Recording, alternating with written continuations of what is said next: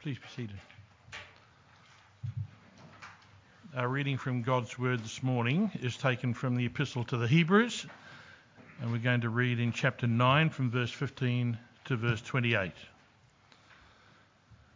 For this reason, Christ is the mediator of a new covenant, that those who are called may receive the promised eternal inheritance, now that he has died as a ransom to set them free from the sins committed under the first covenant. In the case of a will, it is necessary to prove the death of the one who made it, because a will is in force only when somebody has died. It never takes effect while the one who made it is living. This is why even the first covenant was not put into effect without blood. When Moses had proclaimed every commandment of the law to all the people, he took the blood of calves, together with water, scarlet wool, and branches of hyssop, and sprinkled the scroll and all the people. He said, This is the blood of the covenant which God has commanded you to keep. In the same way, he sprinkled with the blood both the tabernacle and everything used in its ceremonies. In fact, the law requires that nearly everything be cleansed with blood, and without the shedding of blood there is no forgiveness.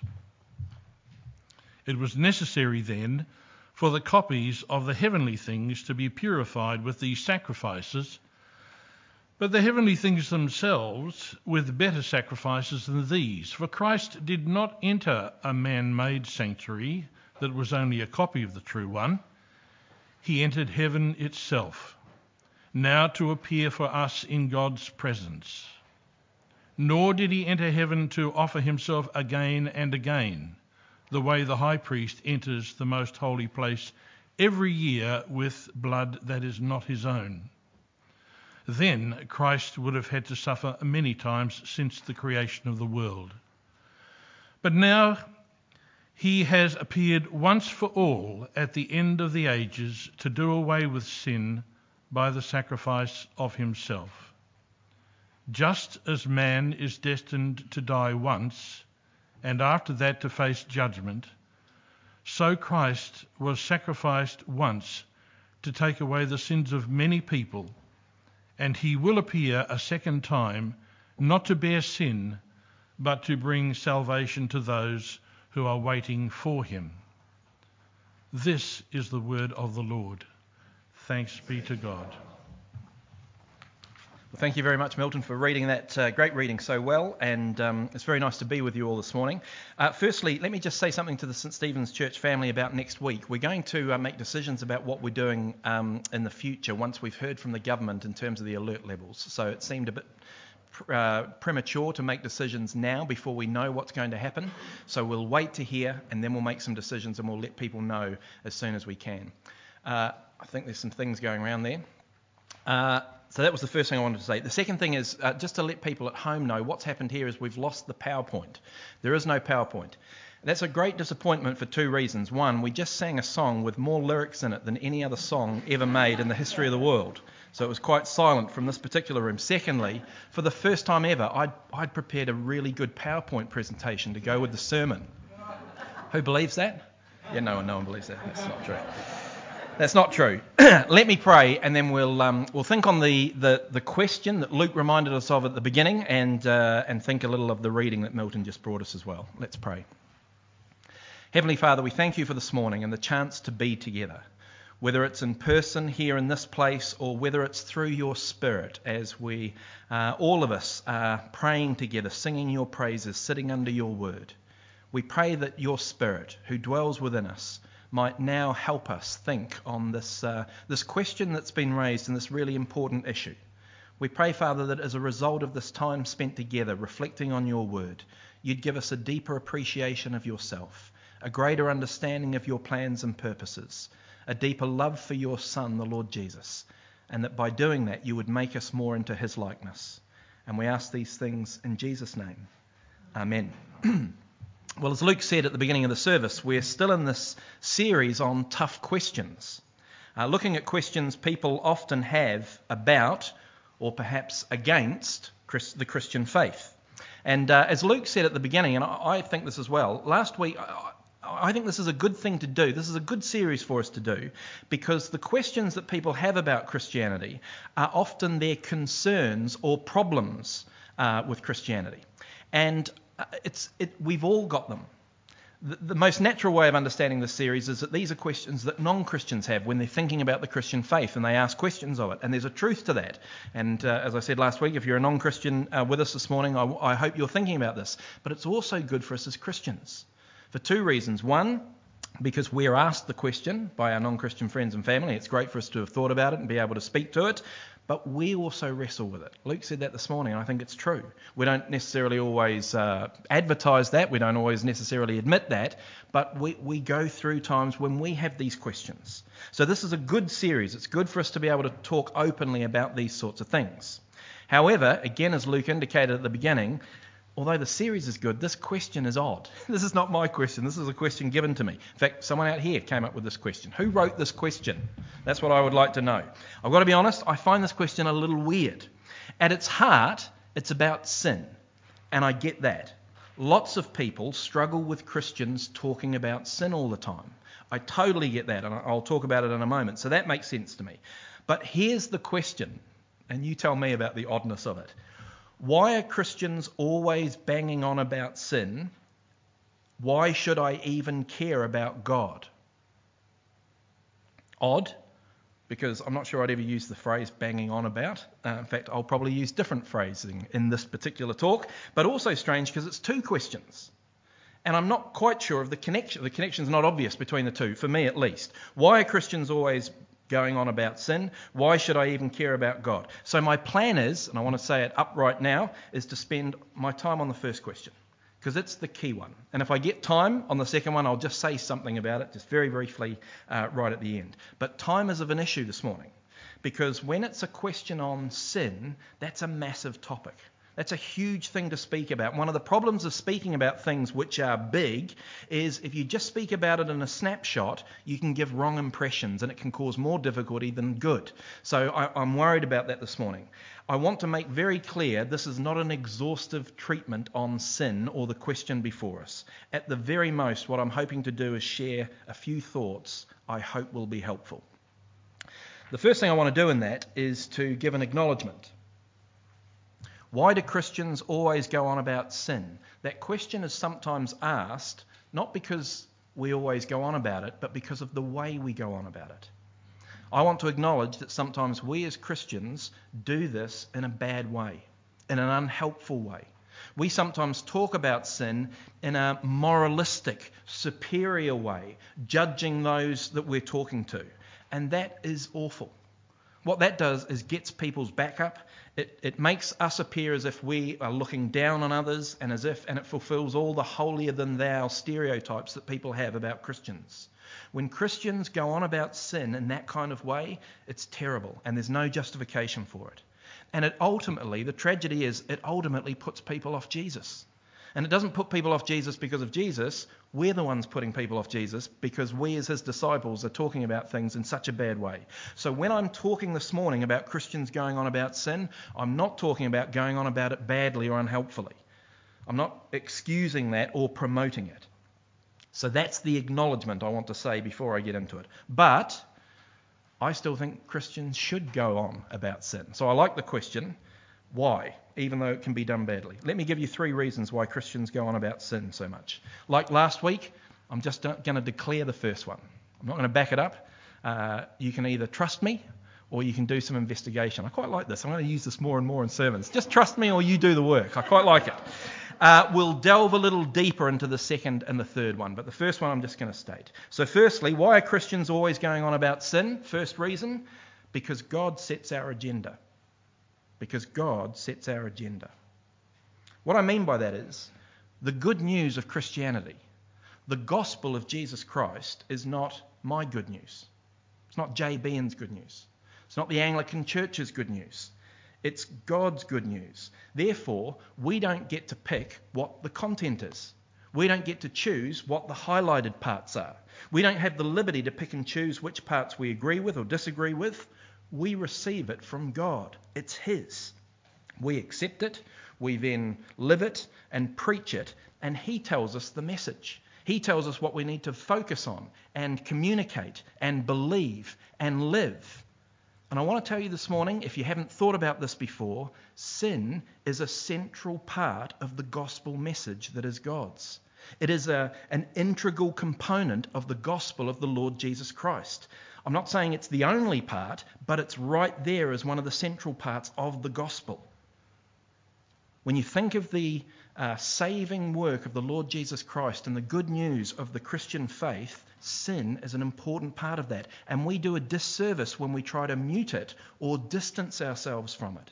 There are some Christians who are trying to get people to believe in Jesus without talking about sin. And they, they do that for, the, for good reasons. They don't want to put people off, and they think, well, sin's a bit of a downer, and I don't want to confront, and it's a bit um, kind of controversial, so we won't talk about it. But we've then changed the gospel.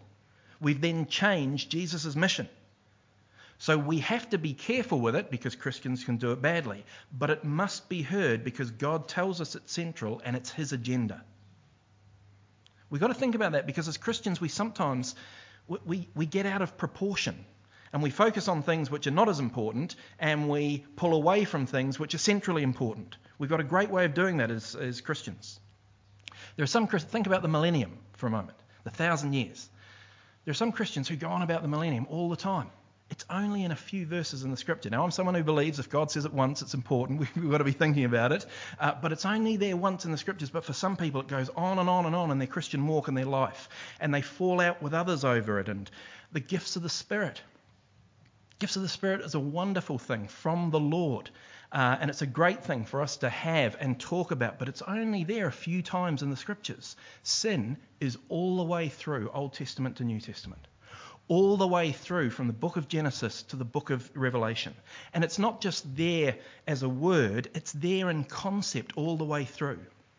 God's relationship with Abraham and his descendants in Israel has sin as a central part of that. The sacrificial system, the Day of Atonement, the Lord Jesus Christ coming down under the new covenant, his death on the cross, his sacrifice is to do with sin. It's to do with more than sin, but it's to do with sin. It's so important. We've got to go on Christians about sin because God says it's important. We've got to do it the right way, got to do it thoughtfully, sensitively, pastorally, but to not do it is to think we know better than God and to think we can put the message better than He can. So, first reason, I said I was just going to declare it. I feel like I've done more than that. But um, uh, first reason we go on about sin is because it's God who sets the agenda, and sin is on his agenda. Second reason we go on about sin all the time is because the problem of sin is fundamental and devastating.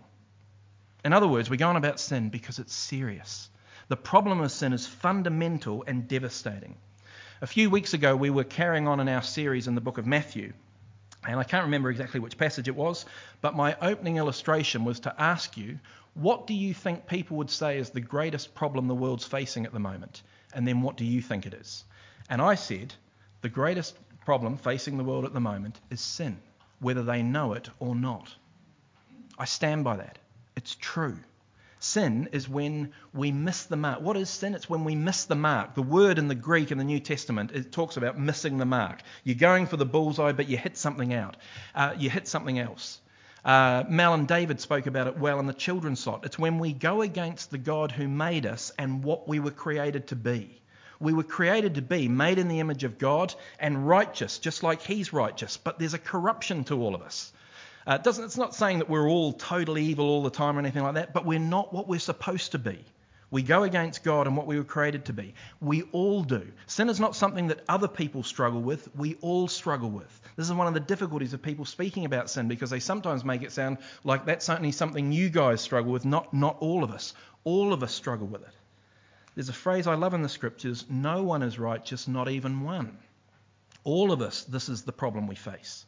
But it's not just the problem we face individually. The world that you and I live in, with all its pain and suffering and difficulties, comes as a direct, uh, a direct correlation from sin. In the Bible, it's really clear that when sin entered the good creation of God, that's the moment everything got corrupted. People sometimes say, well, if you believe in this God who's so good, why do we live in a world that's full of such misery and suffering? Why did he create such a bad world? He didn't. He created a good world. And the moment sin entered into it is when everything went wrong. It's the moment sin entered the world that our human relationships with each other was, became corrupted and characterized by dishonesty, shame, deceit, and selfishness. It's when sin came into the world when our relationship with God, the relationship we were made for, became strained and distant.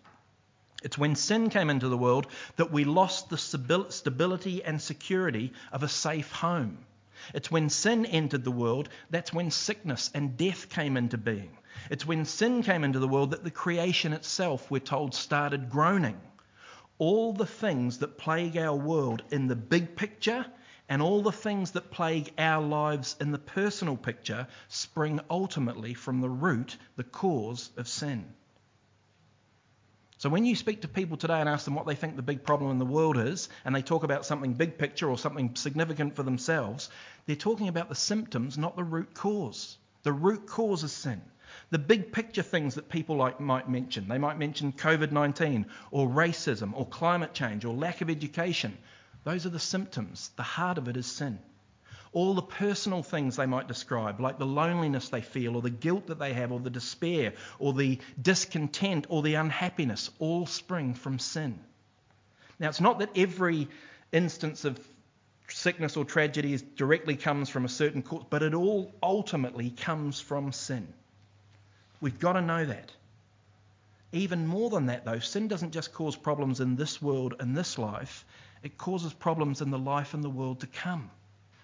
The scriptures warn us about what will happen if we remain in our sin and it's not dealt with, if something isn't done about it. And what awaits us is eternity without God. Eternity without God and His goodness and His good gifts. The Bible calls that hell. It's not even worth, it doesn't bear thinking about because it's so awful. Sin is the cause of all these things. Do you see the, the gravity of it? The problem. It's fundamental and it's devastating. So when Christians go on about it, we go on about it because we're realists and we actually know what the real problem is and we need the, the world to hear it. We know what the source of the problems of the world are, and so we want to deal with the source, not just the symptoms. The world focuses on the symptoms. What's the problem? COVID 19. We'll put all our attention on there.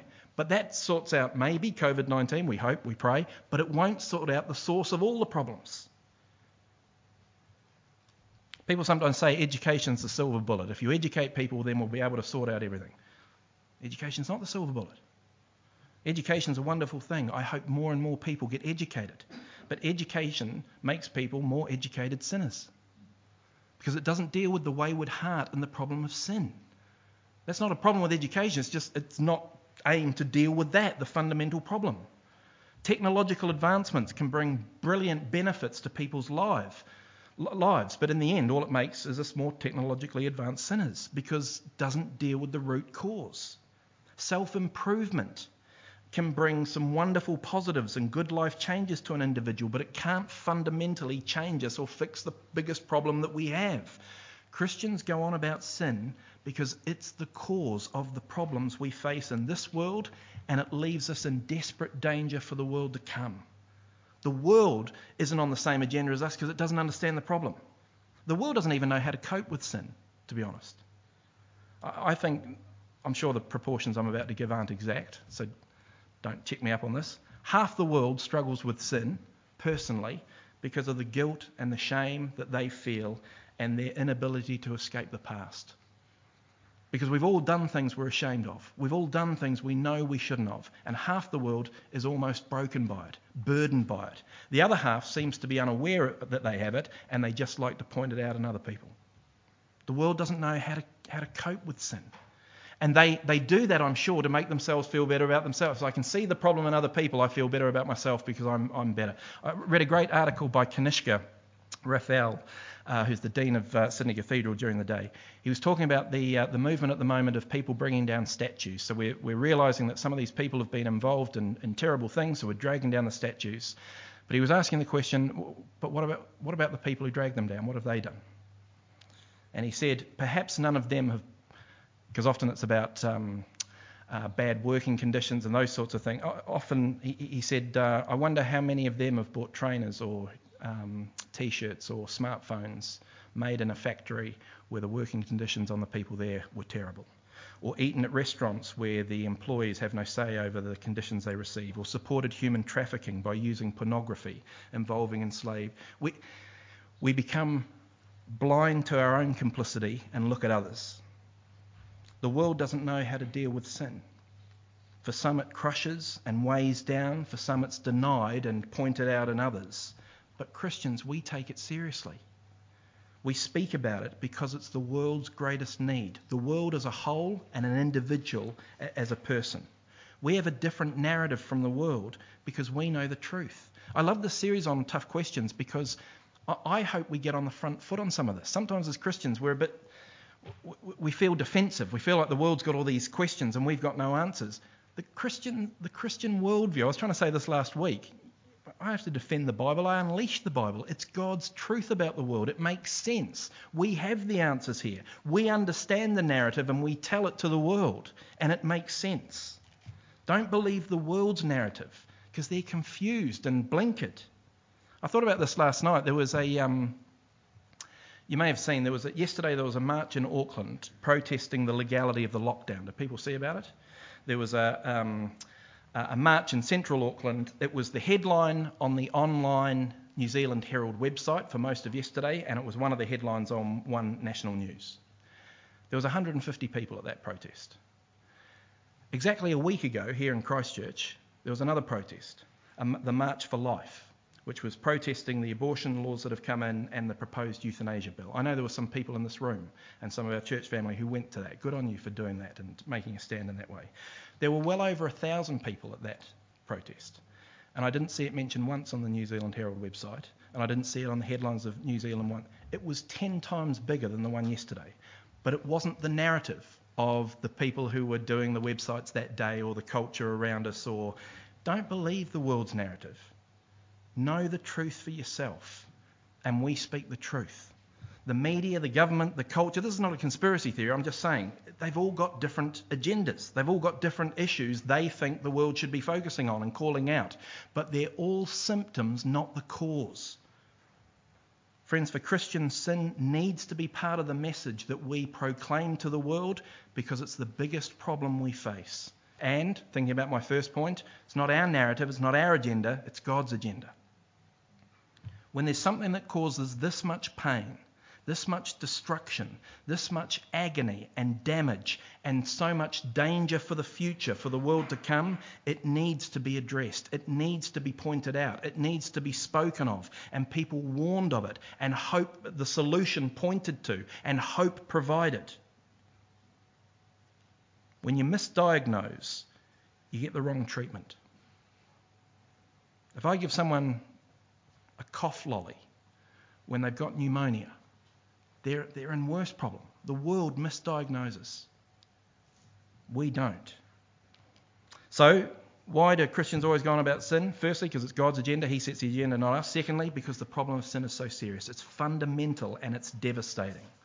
Thirdly, lastly, we go on about sin so much because not only is the problem so serious, the solution for sin is so wonderful.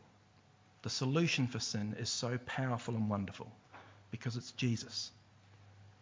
We go on about sin not because we want to point the finger at other people, not because we like to appear superior or point out the faults and weaknesses in others, not even just because we want this world to be better uh, and people to be able to enjoy life more. We do it because we want people to find Jesus. Because Jesus saves us now in this world and for the world to come. And his primary purpose, one of his primary purposes, was to save us from our sin. When Joseph, the man who raised Jesus as his human father, was given the name by the angel, it was Jesus. Why? Because he will save his people from their sins. That's Jesus' mission.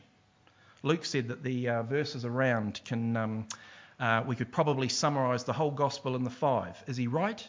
Yes, he is. I agree with Luke. Because the one through there says it's a trustworthy saying that Christ came into the world to save sinners. We do it because we want people to find Jesus. And that was his mission. We want people to know the sweet taste of forgiveness so that in their personal lives, the power and penalty of sin is broken.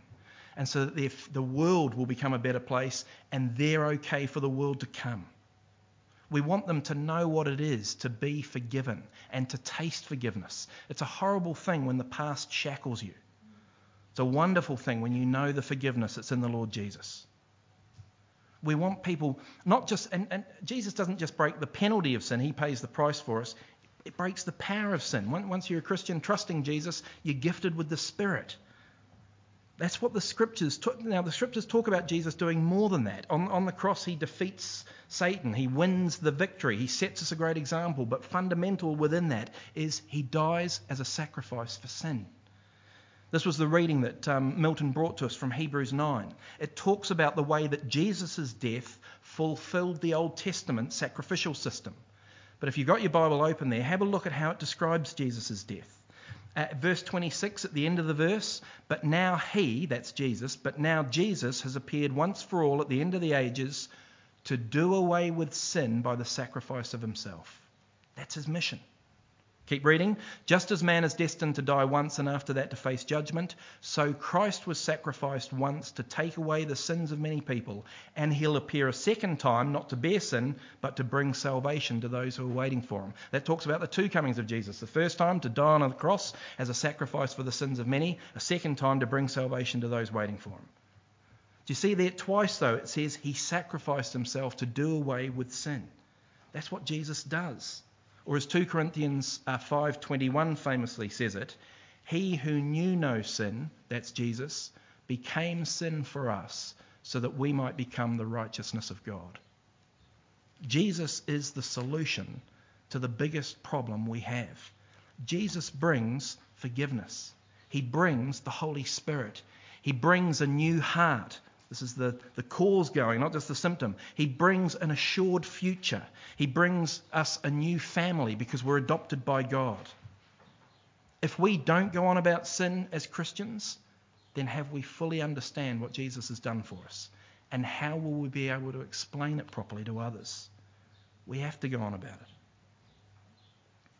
I want you to be really clear this morning. Your biggest problem is sin. And there was no other way for your sin to be dealt with than Jesus dying on the cross. There was no other way for forgiveness to be won for you, no other way for you to be saved, no other way for God's love for you to defeat sin.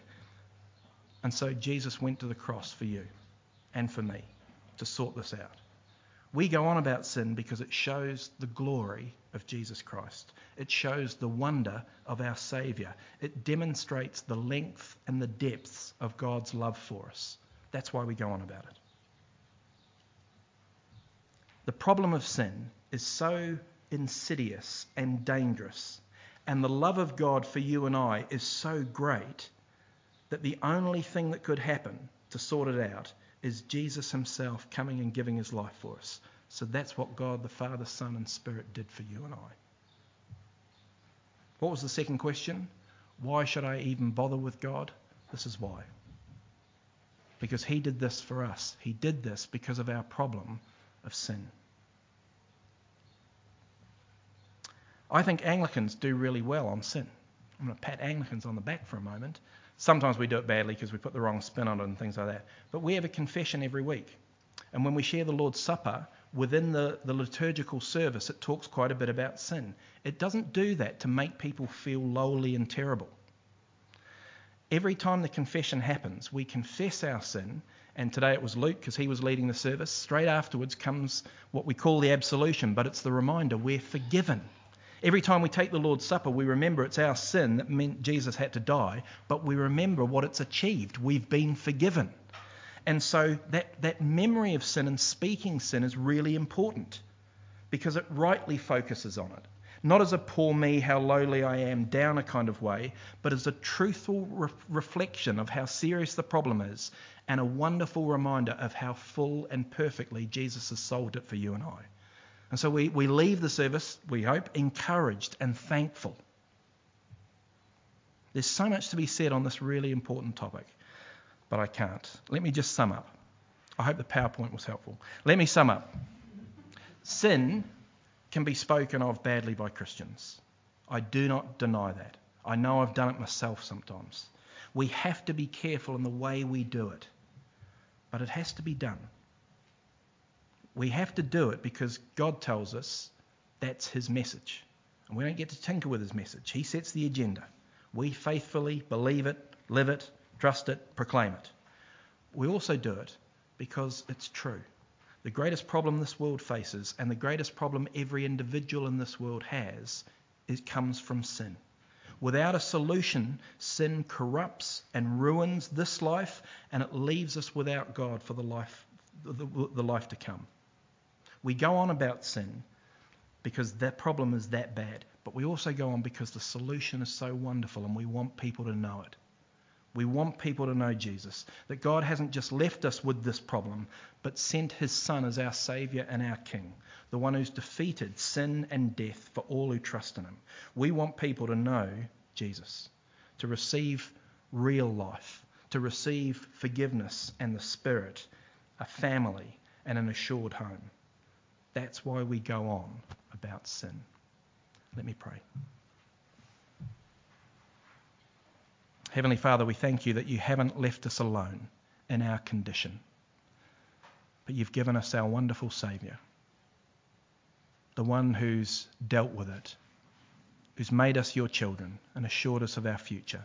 Father, forgive us for those times when we speak about it in a way which uh, it isn't right, and when we, we fulfill the stereotypes of judgmental Christians. And we pray that it would be a loving heart that motivates us to, to, to talk about sin to others. We pray that it's a desire to be faithful to you that motivates us to do it. We pray that you'd help us in the words that we use and the tone that we take.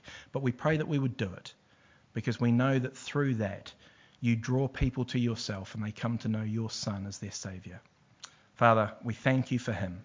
We ask that you'd, you'd help us in this task, for we ask it in his name. Amen.